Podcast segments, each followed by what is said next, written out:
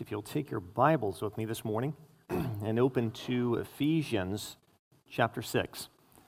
Ephesians chapter 6, we are down to our last two messages through the book. I originally thought I would wrap this up right as we concluded the year 2023, and then I decided to take two weeks to look at Ephesians 5 22 through 33. So we'll finish the book next week. But this morning, our text is Ephesians chapter 6, verse 5 through verse 9, which is on page, if you have one of the red Bibles, 979. 979. And if you will, one more time, I want to invite you to stand so that we might honor the reading of God's holy, inspired, and inerrant word. Ephesians chapter 6, verses 5 through 9. Would you hear the reading of God's word? Bondservants, Obey your earthly masters with fear and trembling, with a sincere heart, as you would Christ. Not by the way of eye service as people pleasers, but as bondservants of Christ, doing the will of God from the heart, rendering service with a good will as to the Lord and not to man, knowing that whatever good anyone does, this he will receive back from the Lord, whether he is a bondservant or is free. Masters, do the same to them and stop your threatening, knowing that he who is both their master and yours is in heaven, and there is no partiality with him.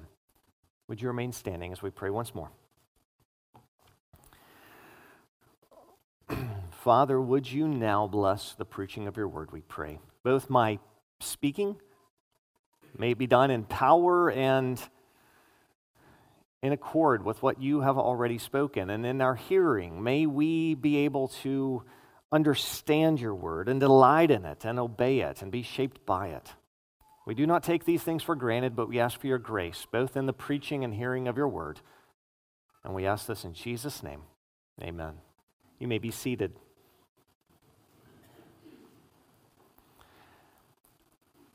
As a pastor, one of the more intimidating moments that can occur in relation to preaching is when you have a text coming up that you're going to preach and someone approaches you and says something like, I am so excited that you're about to preach this text because it's my favorite text in all the Bible. I've been studying my whole life. And you think to yourself, I've been studying it since Monday. And so you want to say, prepare to be disappointed. Well, I guess I can find comfort in saying, no one came to me this week and said, The text you're preaching this week is my favorite in all of the Bible. I don't think Ephesians 6, 5 through 9 is anyone's life verse. And it may be that if the past three sermons in the book of Ephesians left you feeling a bit, maybe asking the question, does this text really directly relate to me?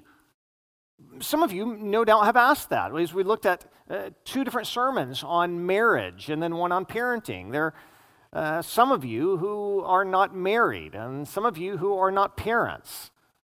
Although I do think there are fewer of us than we might think who would not find those texts directly applicable because uh, if we're not married, many of us would want to be married. And if we're not parents, we want to be parents. And a number of us are children still with living parents in our lives. But if at all you felt that way in the last three sermons, does this text really directly relate to me? No doubt all of us could ask that question about the text we're looking at this morning. A text that's addressed to slaves, to bondservants. Now, I don't want to make light of the situation worldwide. As I understand it, slavery in some form, I've been told, more people are in slavery today than perhaps by number than perhaps at any other point in world history. So I don't mean to, to make light of the reality of slavery, and yet I'm confident that I can say this morning that in my preaching, I do not think I am addressing anyone to whom this text directly speaks in terms of bondservants or masters. That is to say, I don't think anyone here this morning is a slave, nor is an owner of slaves. And if that's the case, then what in the world do we do with a text like this that is explicitly addressed to slaves, to bondservants in verses uh, 5, 6, 7, and 8, and then to masters in verse 9? What do we do with this? Well, I think one way forward is to realize a key reality, a key truth that will help us understand, I think, how this text does relate to us. But in order to see that key truth, let me explain to you a little bit the nature of slavery under the Roman Empire in the ancient world in the first century when Paul would have written this. At the time Paul wrote this letter in the Roman Empire, one third of the population in the Roman Empire would have been made up of slaves.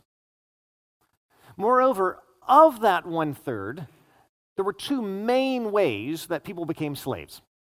The main way people became slaves was by being prisoners of war. So, if, if, if Rome uh, went to war with some uh, foreign country and defeated that country, no doubt some would be killed, but those who weren't killed would be taken and brought back, and they would become slaves in the Roman Empire. And some perhaps would then be born as children of those who were prisoners of war. And so that's probably the main way that individuals became slaves in the Roman Empire. A second leading way that individuals could become slaves, and this was actually somewhat of a gracious measure, was through economic uh, difficulty. So you can imagine yourself let's say you became uh, indebted to an individual. Perhaps they loaned you money and you couldn't pay them back, and you got to the point that you owed them more than you could ever pay in your lifetime. Well, one out would, of course, be that you are prosecuted and thrown into prison. But another possibility is that you would be taken as a slave an individual who could work and labor, and in that labor, basically pay off your debt. And so, again, you could even see a graciousness. So, so if those were the two main ways that, that individuals became slaves in the Roman Empire, whether prisoners of war or in paying off their economic uh, situation. Now, there was a third way, and a third way, it does seem to be a minority, but, but some individuals were made slaves, much like individuals would be made slaves in our own country over the last uh, couple hundred years where slave traders, individuals, would go out and take individuals, man stealing, as uh, I think the, the Bible clearly condemns, and they would be brought in as those who were captured and made slaves. But by and large, it was through prisoners of war and those who were made slaves for economic reasons. One other difference between slavery as addressed in the Roman Empire in the first century and slavery as experienced in our own country is that there was no racial component to it. In other words, you would find slaves in the Roman Empire, in the Roman Empire, from every tongue, tribe, people, and nation. Uh, any country, any people that Rome conquered, those would become potentially slaves. So there's no racial factor to it. Two other realities that make it quite different than slavery as we would have known in our country are this one, many times slaves would actually be paid. So, so, they would be slaves, they would be under masters, they would be made to do tasks, but they would also be given a sum of money along the way. And the idea would be that you're serving as perhaps a slave of another person, but by that person paying you in little increments over time, you would, after a good number of days, be able to purchase your own freedom. So some of the slaves were actually paid. Now, Others, and this is my final note on, on this reality of slavery in the ancient world, many of the slaves would work in tasks, in fields, in areas, in careers that we would not necessarily anticipate. They would be doctors or teachers or accountants. Uh, slaves would, would be found in all roles of society, and many times the masters would pay for their slaves to be educated, even to the point that the slave would be educated over and above his master. The master would no doubt see that as an investment. The slave is an, is an asset to him, one who could do the books and teach his children and provide medical service and the like. Now, all of this is to say that it may be, as we look at Ephesians 6 5 through 9, that slavery in the first century under the Roman Empire may have more in common with employment in our day than it did with slavery in our country 200 years ago. Now, I don't mean to suggest this text isn't dealing with slaves and masters. It is. What I'm saying is this Have you ever dealt with a Venn diagram, you know, where you, you draw a circle and you put kind of facts about this reality, and you take another circle and you do facts about this reality, and the two where the circles overlap? Well, if you did that kind of thing with slavery in the first century, employment in our day, and slavery in our country 200 years ago, it may be that there's more overlap between the circles of slavery in the first century and our economic realities of employment in our own day than there is between slavery in the first century and slavery in our country 200 years ago. And one of the benefits of us recognizing that, I think, is that when we read this text, although none of us are slaves and none of us are masters of slaves in our day and in this context, I think we can read these verses and recognize that these exhortations, these realities, these truths that Paul upholds have much direct application to our lives as those who are employed, who are employees, or who are employers. And again, I don't, I don't mean to suggest that the text is about slavery, but I'm simply saying this Paul wrote this text because he recognized that when he wrote to the Ephesian believers and addressed their lives in their economy, the way that he was going to hit the most of them in their congregation was by dealing with the reality of slavery in the ancient world, because that's how much of their economy was founded. And I think if Paul had written this text in our context, dealing with us and our economic reality, I think he would have written it to employees and employers. To those who are workers and those who have bosses or who are over individuals who are employed. And I'm convinced that very much what he says here would be very much what he would say to us in our context. In fact, I think Paul hints at that. At the very end of verse 8, as Paul's explaining how, how slaves should work, how they should conduct themselves, in verse 8, he says, Knowing that whatever good anyone does, this he'll receive back from the Lord, whether he is a bondservant or is free. In other words, Paul's recognizing so much of what I'm saying here applies to you, whether you are a bondservant or you are free. And so, the way that I'm going to tackle this text today, because I think this is a faithful way of dealing with this scripture, is I want to apply to us in our own reality, in our own day, in our own economic situation, in our own areas of employment, being employees or employers. I want to show us how we should conduct ourselves. I also want to note how crucial it is that we as believers think through this. Because I know we've just been talking about for the last three weeks marriage and parenting so many of us rightfully, I think, feel the importance, the crucial realities. Good grief, I want to be a good husband. I want to be a good father. I want to be a, a good wife, a good mother, a good child, so on and so forth, right? I don't know how many of us feel the same urgency when it comes to our areas of employment. In fact, let me ask this question. If I were to ask you, here we are on the verge of starting a new year. And if I were to say, for all of us, if I were to say this maybe before I started the sermon, let's take out a piece of paper and write down all the things that we want to focus on in order to live Christ honoring lives in the new year. My bet is that many of us would say something about having a Bible reading plan or conducting ourselves uh, with faithful prayer in our lives or the like. I don't know how many of us would write down on that piece of paper, I want to be a really good employee. In other words, when we, you and I think about living the Christian life, I don't think the thing that rises to our mind is how we spend our lives as workers in the workplace. And yet, think about your life. All of us have 24 hours in any given day. Now, let's just assume we sleep for eight of them. I know some of you sleep less, some of you more. But let's assume, on average, we sleep eight hours a day.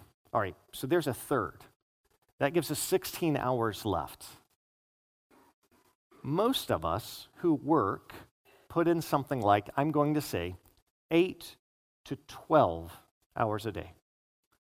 But let's even take the lowest end of that, and let's say 8 hours a day. Again, knowing some of you work 12 hours a day.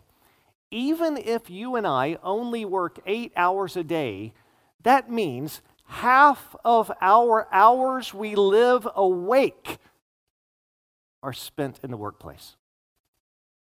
So, isn't it crucially important that you and I think through if we're going to live lives that are honoring to Jesus Christ, whatever we do, as Brendan read earlier, whether in deed, word or deed, we do to the honor and glory of Jesus Christ, isn't it crucial that you and I think through how we need to conduct ourselves as workers, as Christians in the workplace?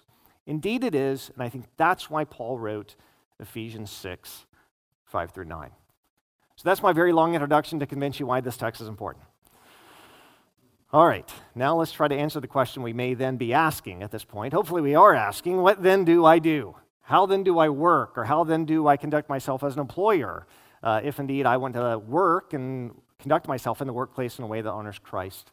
Let me give you four notes. The first three will be directed to us as workers, as employees, and the last one to us as employers.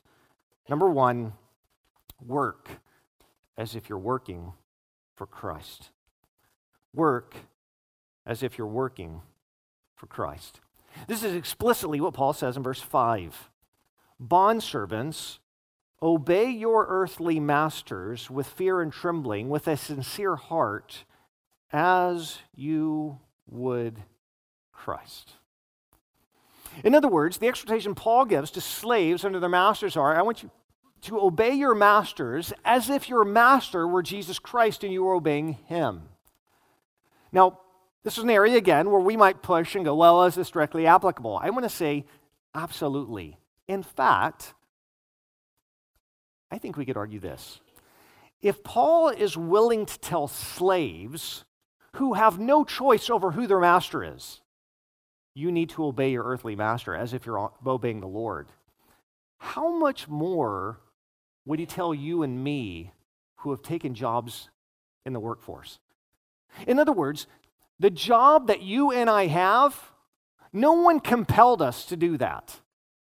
Right? I mean, perhaps there's some weird scenario, but I can't think of one. Most of us chose the field we're in. Most of us chose to be doing what we're doing. Most of us chose to work with the individuals with whom we're working. And so, if Paul can say individuals who have no choice, you need to obey your earthly master as if you're obeying the Lord, how much more would he say to you and me who could choose not to work there, but we voluntarily choose in exchange for a paycheck to put ourselves under certain individuals for whom we have chosen to work. How much more would he tell us?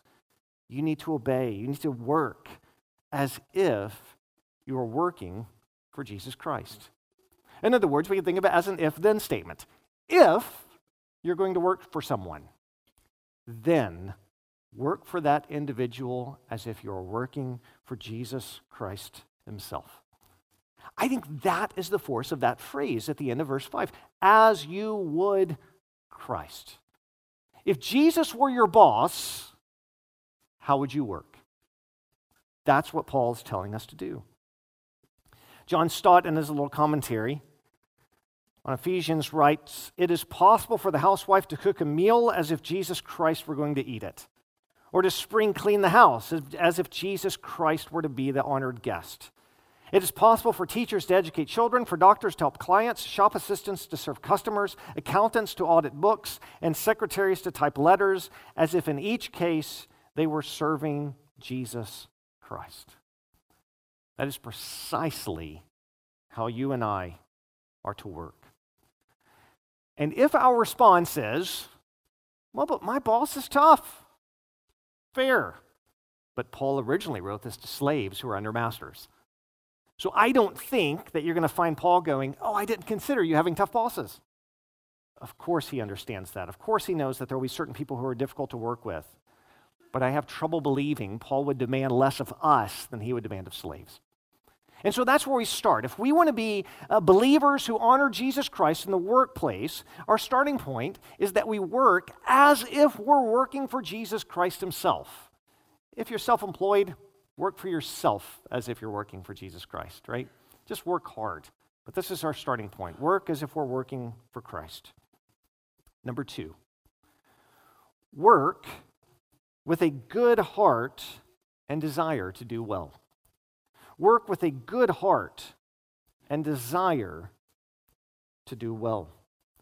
Note how much the heart and the will are mentioned in verses 5 through 7. Bondservants, Paul writes, obey your earthly masters with fear and trembling, with a sincere heart, as you would Christ. Not by way of eye service as people pleasers, but as bondservants of Christ, doing the will of God from the heart, rendering service with a good will as to the Lord and not to man.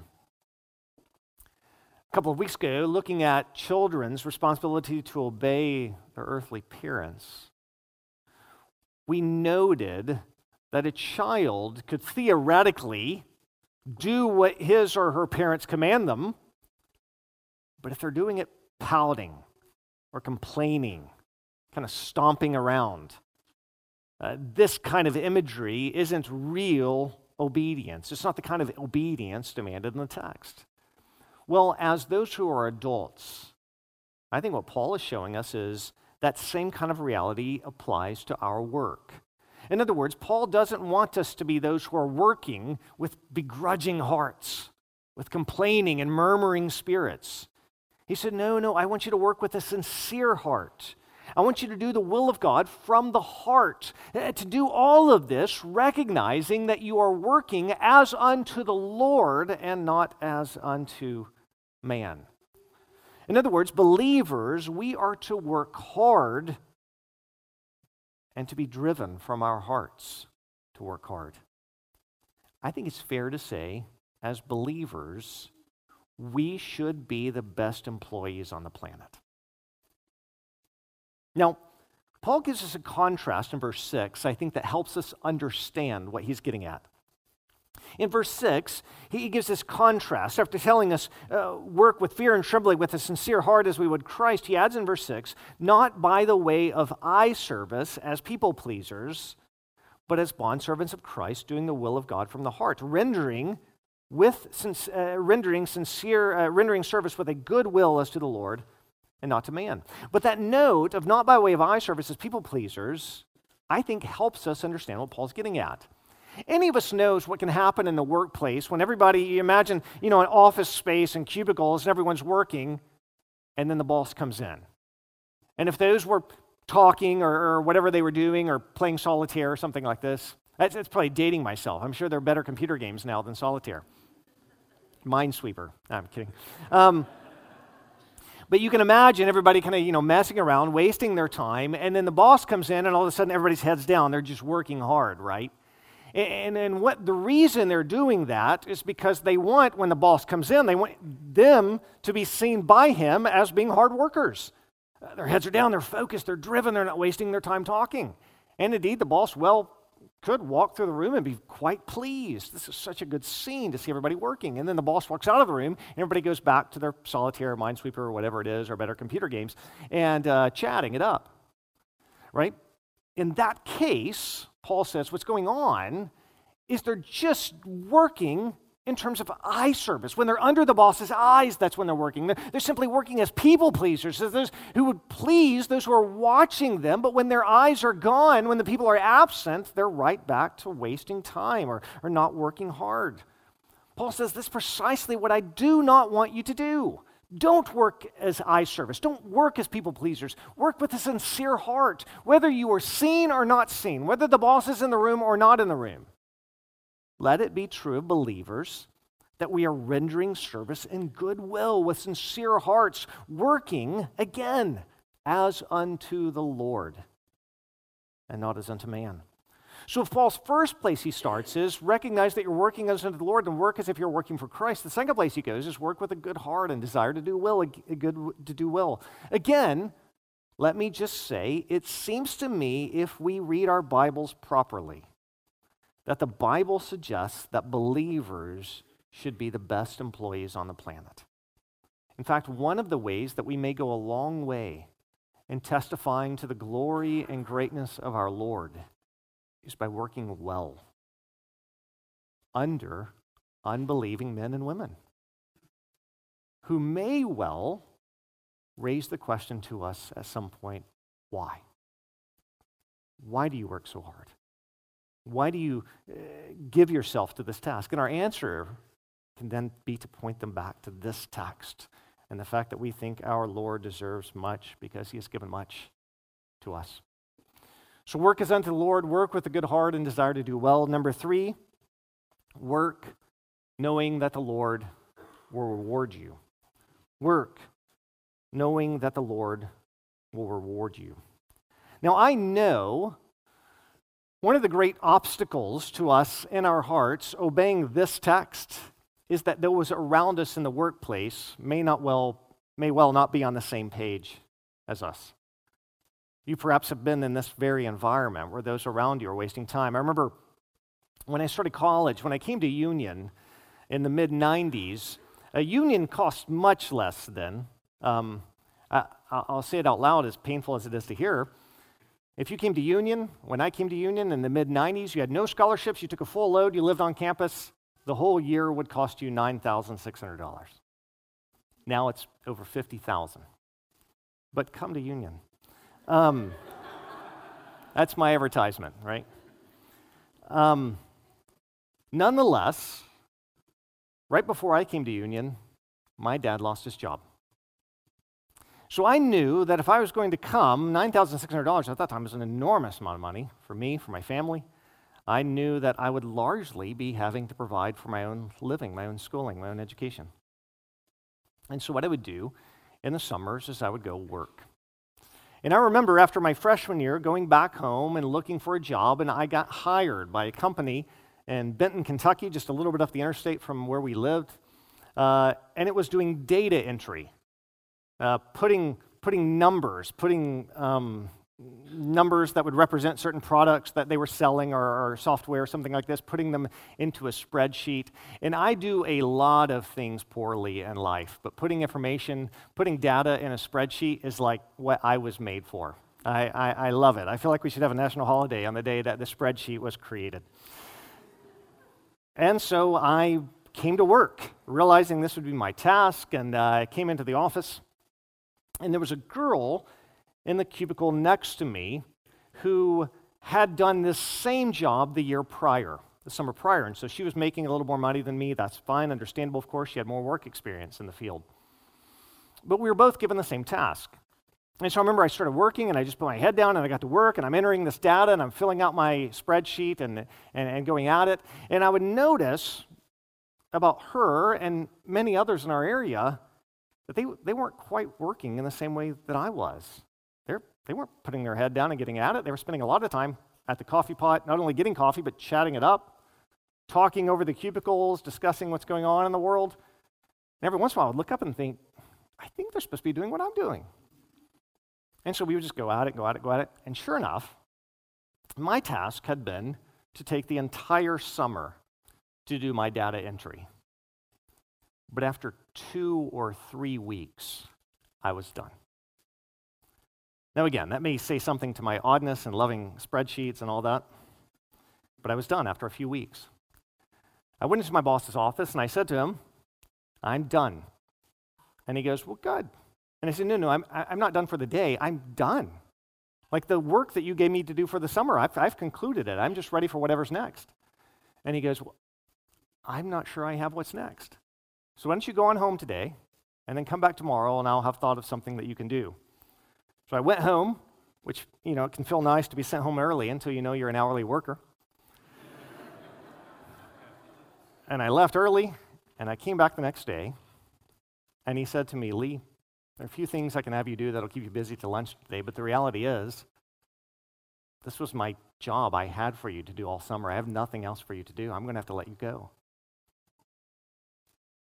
And I wanted to say, let her go. You know, the only reason you thought you even needed to hire me is because she did such a poor job last summer, you thought I need two people to do this summer. You don't. You just need one person to work hard. And I thought, good grief, not only I've kept my head down, I've worked hard, I've not spent time at the coffee maker having discussion. I didn't even like coffee at that point in my life. And I wasn't discussing these other things. I, I've been working well, and you know what it benefited me? I got paid less money than those wasting time, and then I got let go just a few weeks into my job, a job that I really desperately needed. What do you say to that individual in that setting? Now, that may be an extreme example, but I think we all know If we obey this text tomorrow, you're going to be dealing with the same thing. You're going to be looking across the cubicle and thinking, that person's wasting time, and that person's wasting time, and perhaps they're getting better pay, they're getting pay raises, they may even get promoted. They may know very well how to put their head down and work hard when the boss walks into the room. And he doesn't know how to differentiate that. So, what do you say to yourself at that moment? What do you do to press on and keep going when that's the work environment in which you're working? Well, Paul gives us the answer in verses 8 and 9, or verse 8, doesn't he? We'll start back in verse 7. He says, rendering service with a good will as to the Lord and not to man, verse 8, knowing that whatever good anyone does, this he will receive back from the Lord, whether he is a bondservant or is free. In other words, if you're in that situation where you think, my boss isn't even recognizing the difference between me and anyone else in this office, though I'm working extremely hard, one of the things that you can tell yourself is, he may not see, she may not see, but the Lord sees. And the Lord knows. And in fact, that's an understatement, isn't it? Paul doesn't want us to know simply that the Lord sees and that the Lord knows, but he wants us to know the Lord's going to do something about it. No, I don't mean he's going to make sure the other person gets fired or the like. Paul says very positively whatever good anyone does, this he will receive back from the Lord. I mean, imagine that you're in the kind of work environment like I discussed. And, and, with about a month to go in the summer, somebody called you into their office and said, You know what? I'm the owner of the company. And, and, and nobody knows this, but I have secret cameras up in the office space, and I've been watching, and I've seen what you've done all summer. And I want you to know keep this up, and at the end of the summer, you're going to get a bonus, a one time bonus that is more than anybody in the office even makes. Now go back to your job. Could you imagine how hard you would work the rest of the summer, how motivated you'd be, how pleased you'd be? Paul says, I've got something better. It's not the owner of the company that's looking and watching, and they'll give you a bonus at the end of the summer. He's saying it's the Lord Himself, the one who owns everything. The cattle on a thousand hills, they're His. He sees, He knows, and He will reward you. You will receive from His hand blessing. Now, brothers and sisters, doesn't that free you from the temptation to go, I want to be as lazy as the guy next to me who seems to keep getting rewarded? Or, man, this is really hard because my boss is, is just a difficult man, a difficult woman. Brothers and sisters, forget all that. You're working as unto the Lord, and He sees you. He knows, and He will pay us back. Do you see how Paul's given us such motivation here? And again, he makes clear this isn't some kind of special reality for those who are slaves. He says at the end of verse 8, whether you're a bondservant or free, however you work, as unto the Lord, whether you're a slave or whether you're a free man, it doesn't matter. God sees it, He knows it, and will receive back from His hand. So that's our answer to the question. If we think about being employees in this world, the, the, the, eight hours to 12 hours a day that we spend working, the third of our waking hours working, how do we do that as unto the Lord? Work as unto the Lord. Work with a good heart and a good will, sincere devotion to do what is good and right and work, knowing that the Lord sees and he'll reward you. What about on the other end of things? What if we have individuals under us, or we're the employer, or we're the boss? What do we then do? Well, this will be our fourth point. Number four treat employees the same way and don't threaten them. Treat employees the same way and don't threaten them. In verse 9, Paul turns his attention to masters. He writes in the very first half of verse 9 Masters, do the same to them. Now, that's a brief phrase, but basically it takes everything that we've said so far and lays it as responsibility on those who are employing others as well, those who serve as bosses, those who serve as authorities in the workplace. Paul says, I want you, masters who may have been listening in at everything I've said to the slaves, I want you to hear what I've said and do the same to them. Now, now I'll acknowledge I don't think everything can be perfectly reciprocated.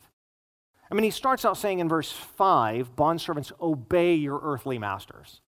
I, I, don't know that it can be perfectly reciprocated and masters obey your slaves, or, or employers obey those whom you employ.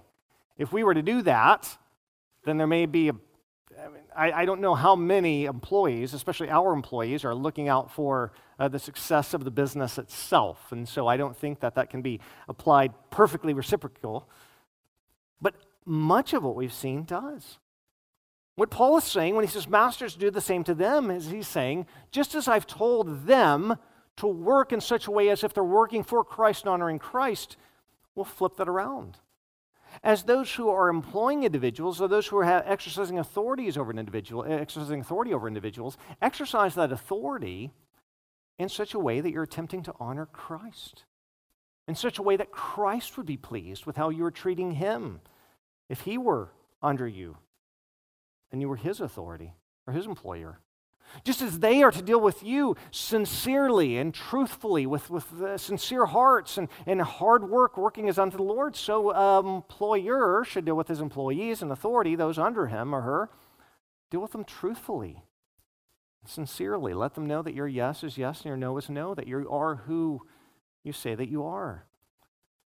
I think we can even say, in light of verse 8, it is good and right and wise for any employer or authority to recognize the hard work of those under him and reward them for their work.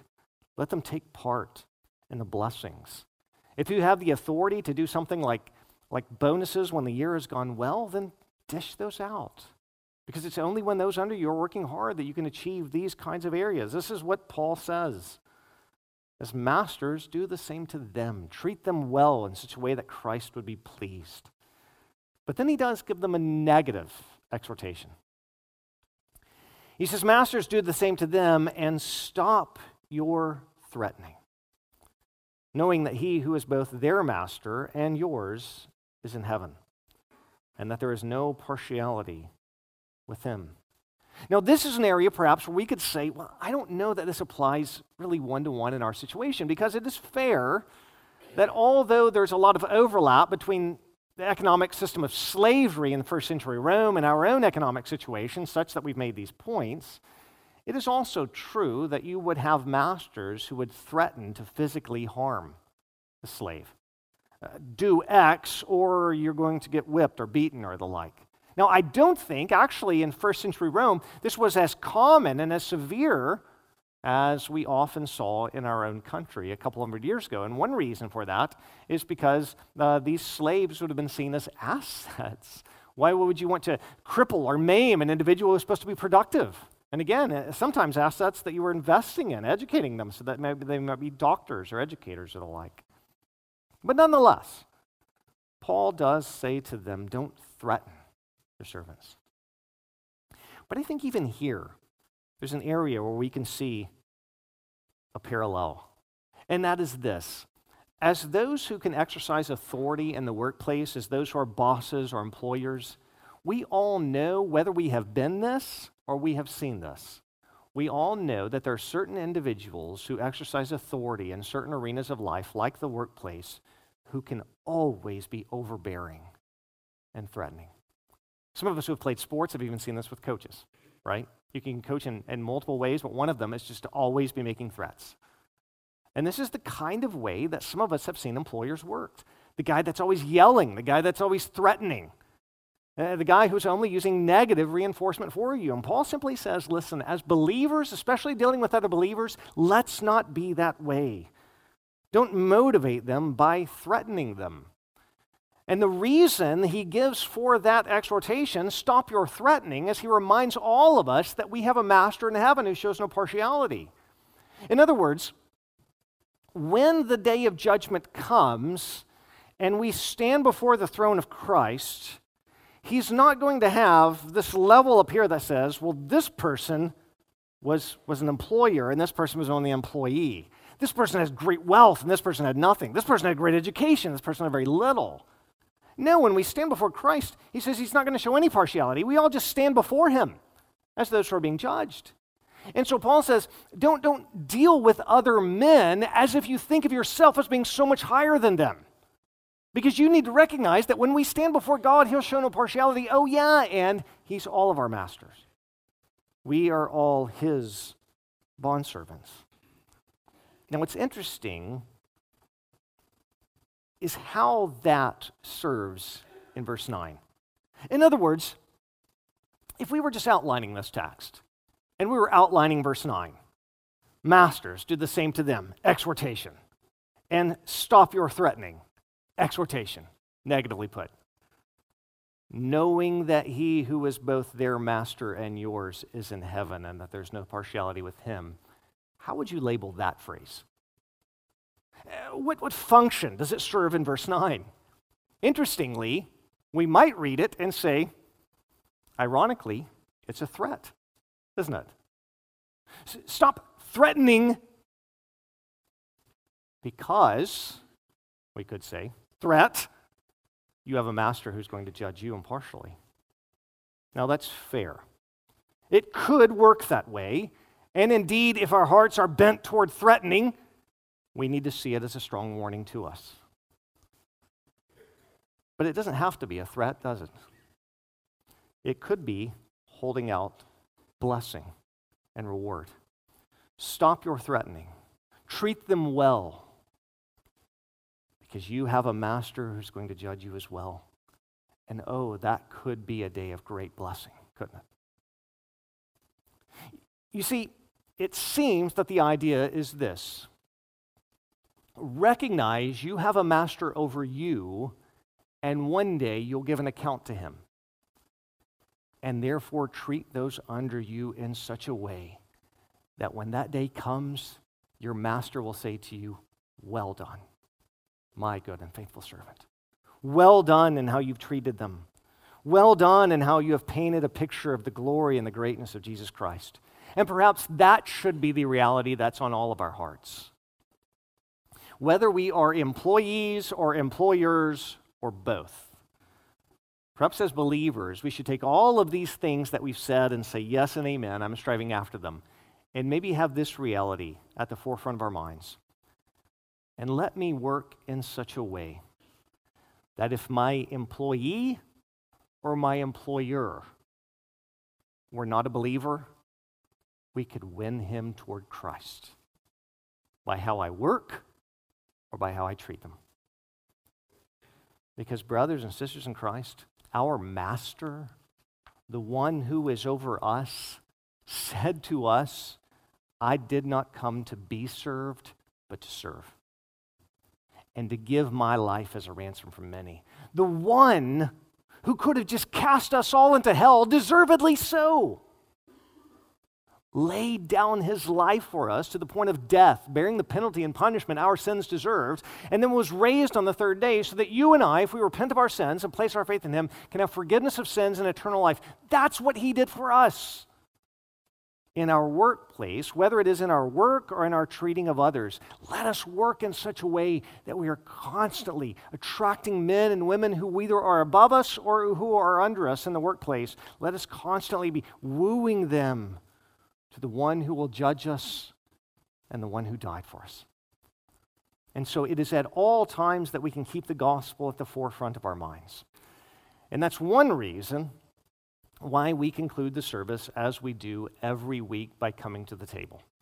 Because everything we say and everything we think and everything we do as individual believers all revolves around keeping at the forefront of our minds, remembering what Christ has done. He lived, he died, and he was raised for us. So this morning, if you're not a believer, I want to plead with you to place your faith in Jesus Christ. There's nothing magical that you have to do to have forgiveness of sins or eternal life.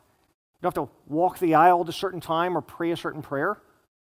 Scripture says you merely need to repent, turn from your sins, and place your faith, trust in the Lord Jesus Christ, the one who lived and died for us and was raised for us. You can do that right now in your seats. Place your faith in Him.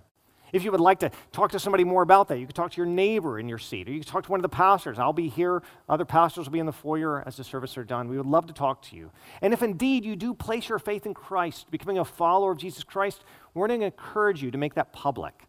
And the way the Bible tells us to make that public is by being baptized, lowered into water and brought up again, showing that you've by faith been united with the one who lived and died and was buried and then rose from the grave. And so, if you're not a believer this morning, I want to plead with you to place your faith in Christ and talk to one of us so that you might profess your faith in baptism. If you are a believer this morning, you've professed your faith in baptism, you're a member in good standing with a gospel preaching church, then we want to invite you to the table this morning. The way we're going to come is we're going to take a moment of silence to allow the uh, musicians to get in place, pastors to get in place. Are we a pastor here, a pastor here, a pastor over in the area to my left? And then after that moment of silence, I'll, I'll, close that time in prayer and then we'll come forward, just row by row, the second following the first and third after that, and so on and so forth. You'll find in the tray a stack of two cups together. The top one's juice, the bottom one's bread. If you'll take one stack of two cups, return to your seat, and then once we've all received this, we'll eat together and we'll drink together, giving thanks and remembering Christ's death and resurrection as our hope and the reason why we do all that we do. So let's take a moment of silence this morning as we prepare to come to the table.